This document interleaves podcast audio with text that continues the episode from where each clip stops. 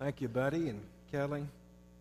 Take your Bibles, turn with me this morning to Matthew chapter number 15. Matthew chapter 15. Good morning and welcome to the first day of 2012. Doesn't it seem odd that it is 2012 already? It seems like it was just a year or two ago that they were telling us that 2000 was going to be a catastrophic year and all the computers were going to lock up and world would never be the same.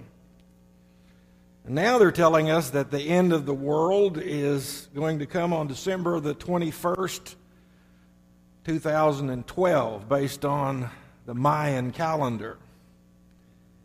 We have to wonder why they thought the Mayans could understand I've seen this uh, Mayan calendar myself, and I just have to wonder why anybody thinks that's going to tell us when the world's going to end. Well, I don't think the world's going to end, and I think we better plan for how we're going to live this year. Of course, this is the time that many people make uh, New Year's resolutions for the coming year. Perhaps you may have already made your New Year resolution and broken it by now. We make those because there are areas in our lives that we are unhappy with, or areas in our life that we believe need to be improved.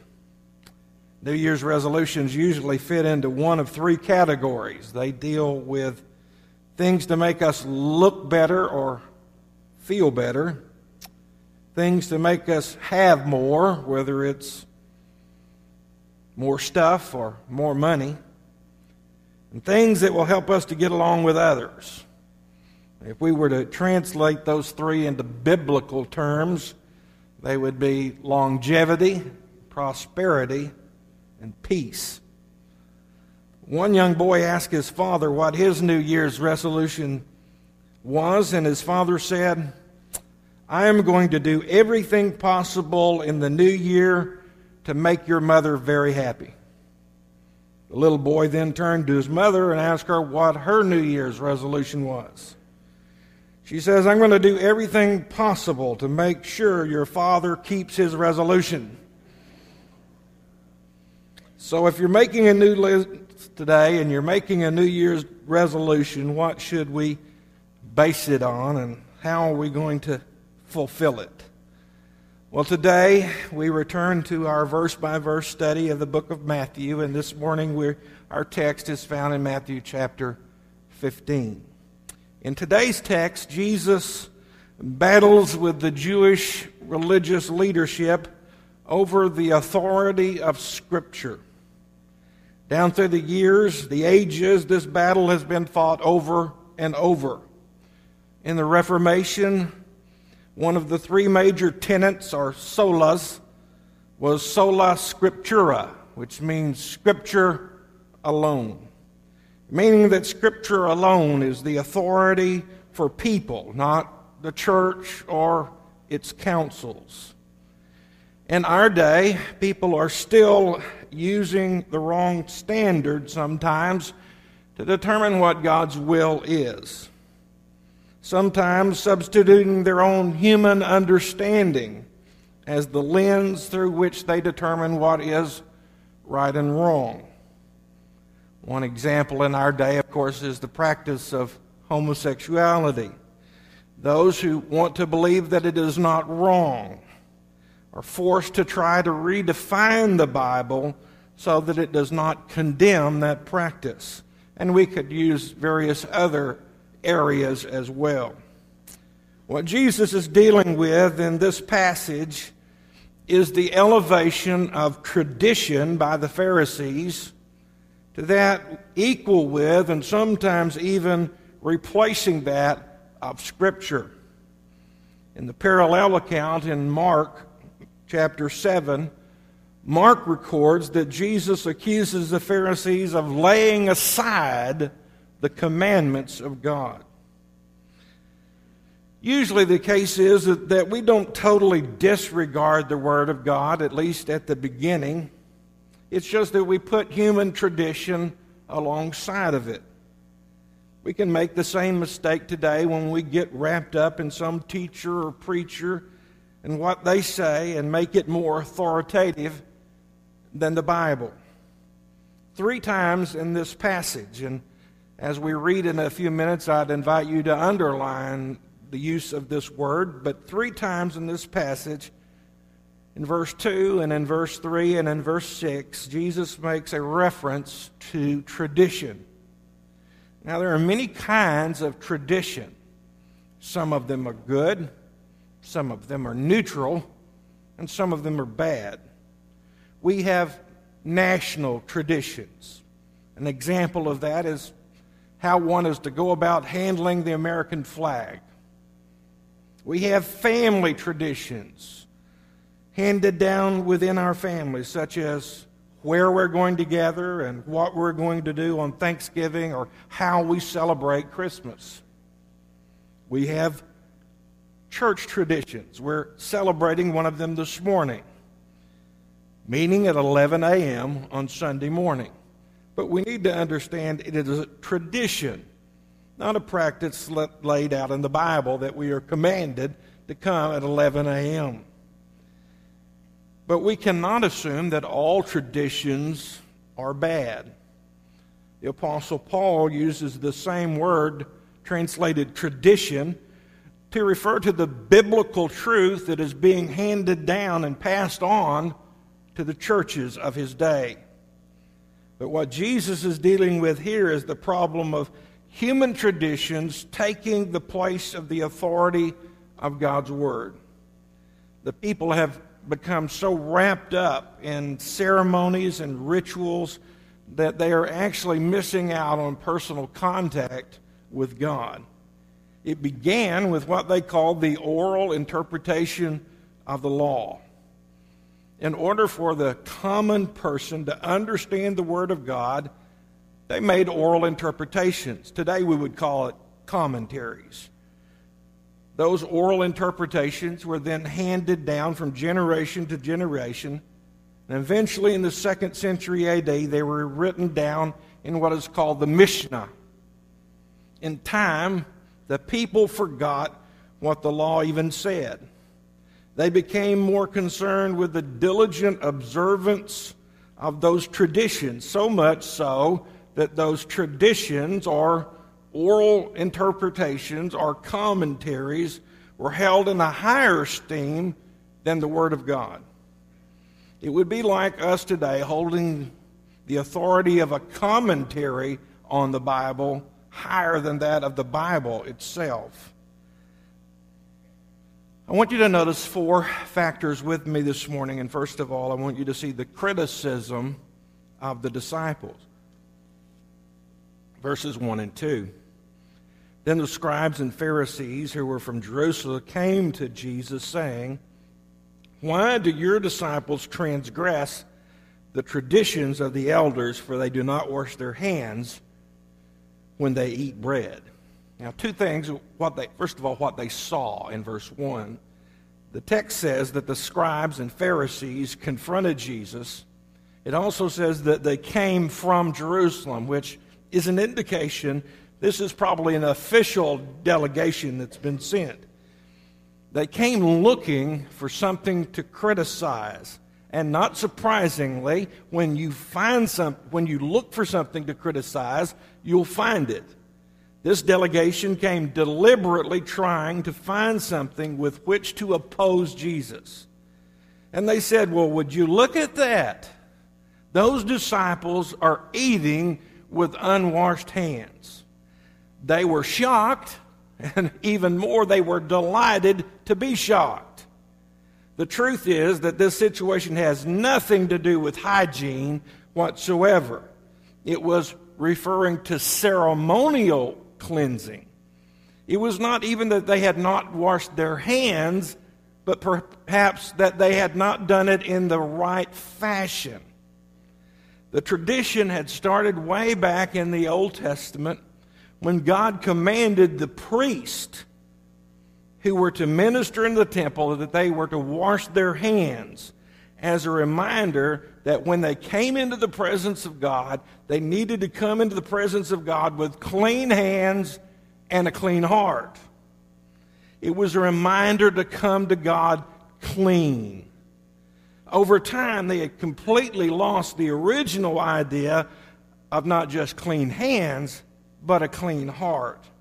And in time, that priestly ritual became extended to include everyone, not just the priest. And that hand washing became so precisely defined that it became a real burden. Secondly, notice what they said. Then the Pharisees and scribes asked him, Why do your disciples not walk according to the tradition of the elders, but eat bread with unwashed hands? In verse 2, the Pharisees accused the disciples of Jesus of transgressing the tradition of the elders. What the Pharisees are inferring here is that the disciples of Jesus are sinners. They're sinners because they're eating with unwashed hands. And, and they are holding Jesus accountable for his disciples' failure to keep their traditions. What we find here in the words of, of the Pharisees is a classic definition of legalism. Legalism is having a standard by which you judge other people's spirituality. What they teach the people is the way to be right with God is to keep all the rules. If you do everything right, then God will be pleased with you, be pleased with your life, and He will accept you. Legalism, then and now, is the belief that a strict adherence to a list of rules is what pleases God. We have plenty of legalists with us today. There are plenty of people who will try to force you to live by their rules. They'll tell you how to dress, how to wear your hair, what version of the Bible to do, to use, where to go, and what to do and they judge how spiritual you are by how well you comply with their list of rules. I think Pastor R. Kent Hughes says it well when he says the, the Pharisees' commitment to ritual purity made them extremely pious, self righteous, and goody goody obnoxious. Sounds like some people we might come into contact today. The second thing that we see is the confrontation then with the Pharisees in verses 3 through 9. Verse 3 says, He answered and said to them, Why do you also transgress the commandments of God because of your tradition? In verse 2, the Pharisees asked Jesus the question, Why do your disciples not observe our tradition? And now Jesus looks them straight in the eye, and he said, I'm so glad you ask. Let me tell you why. Now, Jesus doesn't answer with some mild attempt to excuse his disciples, saying something like, Well, you know, with all the traveling we do, they just didn't have a chance to wash, and, and I'll see that they do better next time. And he didn't answer by deflection, saying, Well, it is interesting that you should bring that up. Why do you think it's so important? Instead, Jesus immediately goes on the offensive. Notice in verse 4, he gives an example of their own behavior.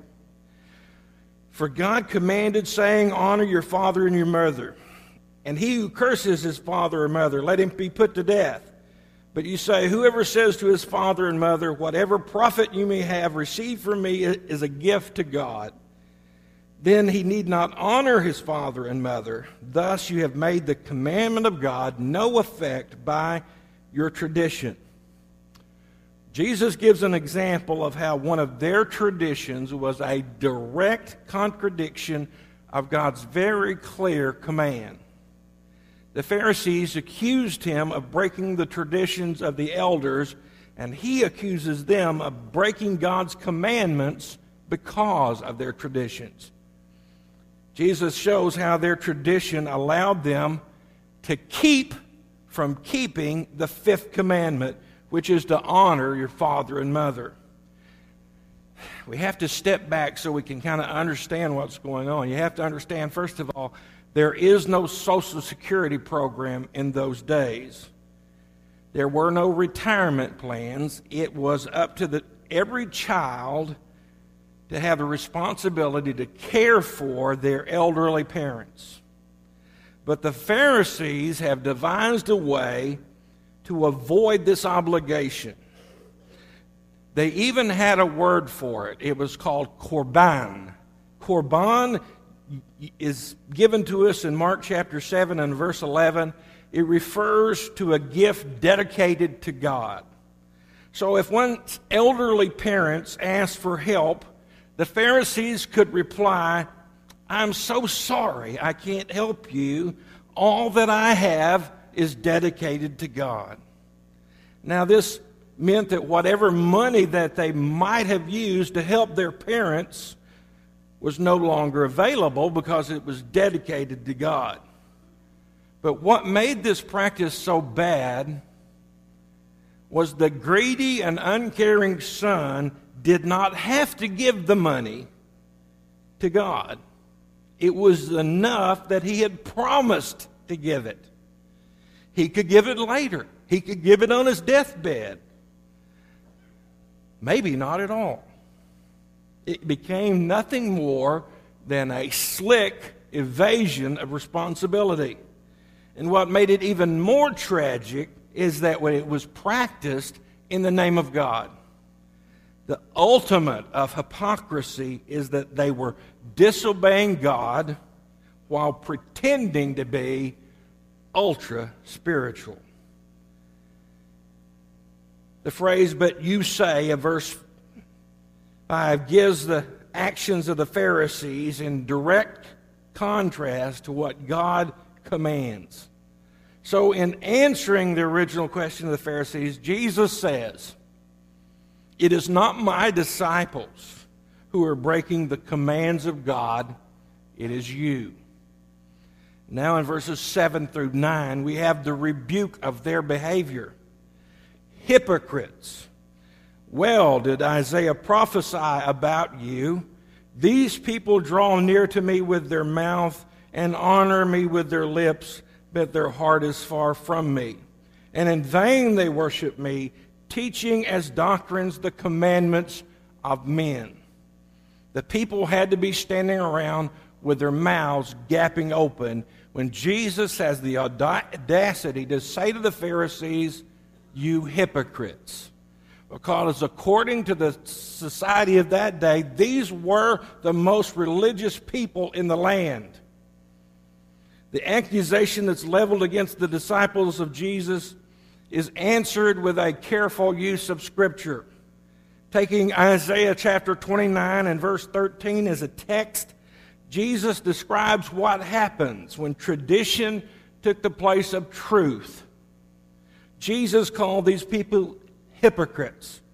The Greek word means to pretend as in a sense of being on a stage and acting out a part. Jesus was saying, You're not real. You're phonies. And moreover, while you are outwardly honoring God, you're not even close. Too often, what we claim to be and what we really are can be miles apart. We call this condition hypocrisy. And the worst form of hypocrisy is the religious hypocrite, the religious make believer. He is the person who pretends to be one thing in his outward behavior, but he is altogether different in his heart.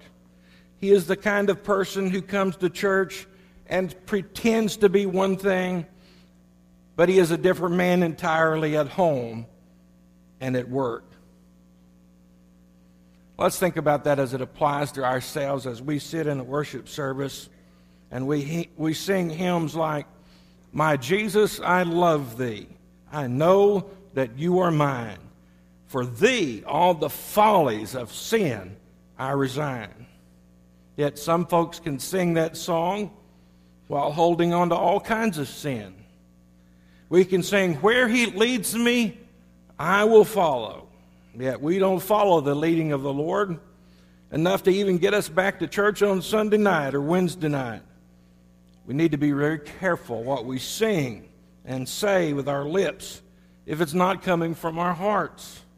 A lot of people talk about loving, but they never love. A lot of people talk about forgiveness, but they never forgive. That is the danger of tradition. It externalizes religion, making something outward instead of inward. And the result is that Jesus says, In vain do you worship me, because you honor me with your lip, but your heart is far from me. Third, look at the caution that he gives to the multitude or the crowd. In verse 10, he says, And when he called the multitude to himself, he said, Hear and understand. Not what goes into the mouth defiles a man, but what comes out of the mouth, this defiles a man. Jesus commanded that the people hear and understand. It's not because what he is about to say is hard to understand, but because what he is about to say is difficult to accept. The Pharisees, who are purported to be the most religious of them all, not only are deceiving themselves, but they have misled the people on the importance of traditions. In verse 11, Jesus goes on to discuss the real nature of spiritual impurity. Spiritual defilement does not result from what we eat. Mark, in his account, tells us then overturning this superficial and unscriptural tradition of hand washing, that Jesus went even further and declared all foods are clean. In so doing, he abolished not only all the rules of the Pharisees, but he also abolished all the Old Testament regulations concerning kosher food and what could and could not be eaten. The fourth, he finally comes to a correction or an application to his disciples in verse 12. Then the disciples came and said to him, Do you know that the Pharisees were offended when they heard this? I think that the scene given us in verse 12 is humorous. The disciples come to Jesus and say, um, Lord, do you know that you offended those guys? Think about that for a moment. Well, of course he knew he offended them. Notice the comparison he gives in verses 13 and 14. First of all, he compares the Pharisees to a plant. But he answered and said, Every plant which my Father has not planted will be uprooted. Much like the par- parable of the wheat and the tares that he told earlier in Matthew, he declares that the Pharisees have not been planted by the Father. And as in the parable of the wheat and the tares, the implied consequences of being uprooted is that they will be cast into the furnace of God's judgment. And then he compares them to blind guides in verse 14. Let them alone. They are blind leaders of the blind, and if the blind leads the blind, both will fall into a ditch. The teaching of the Pharisees not only harms themselves, but also led anyone who believes as they did astray. And then he gives a clarification beginning in verse 15. Then Peter answered and said to him, Explain this parable to us. And so Jesus said, Are you also still without understanding? Do you not yet understand that whatever enters the mouth goes into the stomach and is eliminated? But those things which proceed out of the mouth come from the heart, and they defile a man. For out of the heart proceed evil thoughts, murders, adulteries, fornications thefts, false witness, blasphemies. These are the things which defile a man, but to eat with unwashed hands does not defile a man. What Jesus is saying is food never touches the soul. The soul. Food, after it is broken down, it races through our bloodstream to every cell of the body and even the smallest of the capillaries, and yet it never touches, affects, or interferes with the soul. What Jesus is pointing out to his disciples, and even our, the disciples today, is that adhering traditions and observing certain rituals will not make you right with God. One's heart cannot be cleansed by some act. Legalism is an attempt to make observing God a matter of outward signs that can be observed. Human nature is that we want easily discernible steps. We want to hear, here are three steps to be right with God. It's easy to concentrate on the outward observance of rules than it is to deal with the inner things like anger and bitterness and forgiveness. By it's easy for me to carry the right version of the Bible. It's easy to get my hair cut. It's easy for me to do those external things that people say, well, this is on the list that will make you right with God. We have succumbed to legalism anytime we have a standard by which we judge other people's spirituality. We do this when we look at the length of anyone's hair or the clothes that they wear or the Bible that they carry to determine how spiritual they are. Legalism is not something that just other people have a problem with. We must all guard our hearts that we do not pose on others standards by which we judge their spirituality. In the process of following legalistic standards, we face the same problems the Pharisees did. In the process of observing the rules, we can forget about the relationship that we are supposed to have with God. We can be guilty of talking about God rather than talking to God. We can be guilty of following a man made tradition rather than the Word of God. We can be guilty of offering God lip service when our hearts are far from Him. Let me just conclude this morning by asking you what are you trusting in today for your salvation? What are you trusting in to get you to heaven? Are you trusting in the fact that your parents were Christians and your grandparents were Christians? Are you trusting in the fact that you were born into a Christian nation? Are you trusting in the fact that you attend church faithfully or at least semi faithfully? Are you trusting in the fact that you tithe your income or at least you give occasionally to the church? Are you trusting in the fact that you're a member of a certain church? Are you trusting in your baptism? Are you trusting in the fact that one day you walked down an aisle and shook a preacher's hand? Or are you trusting in the knowledge that you have a personal relationship with Jesus Christ? Let's pray.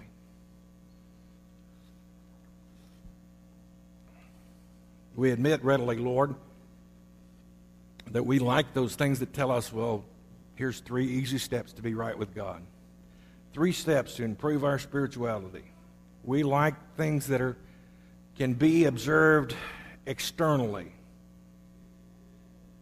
Because in doing those, we might avoid dealing with those things in our lives like bitterness and anger and unforgiveness.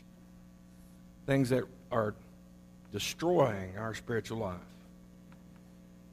Father, I pray that you'd help each of us to look at our own hearts today.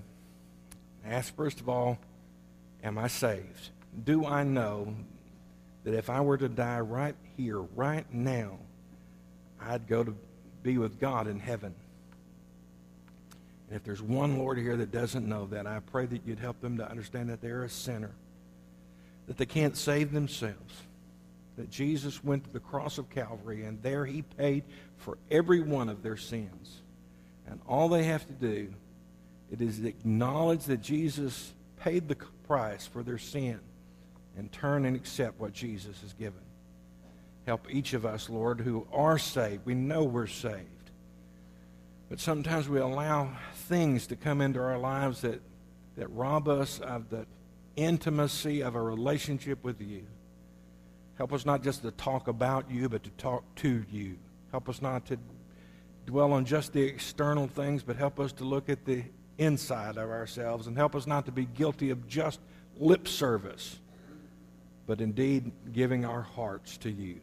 For we ask these things in Jesus' name. Amen.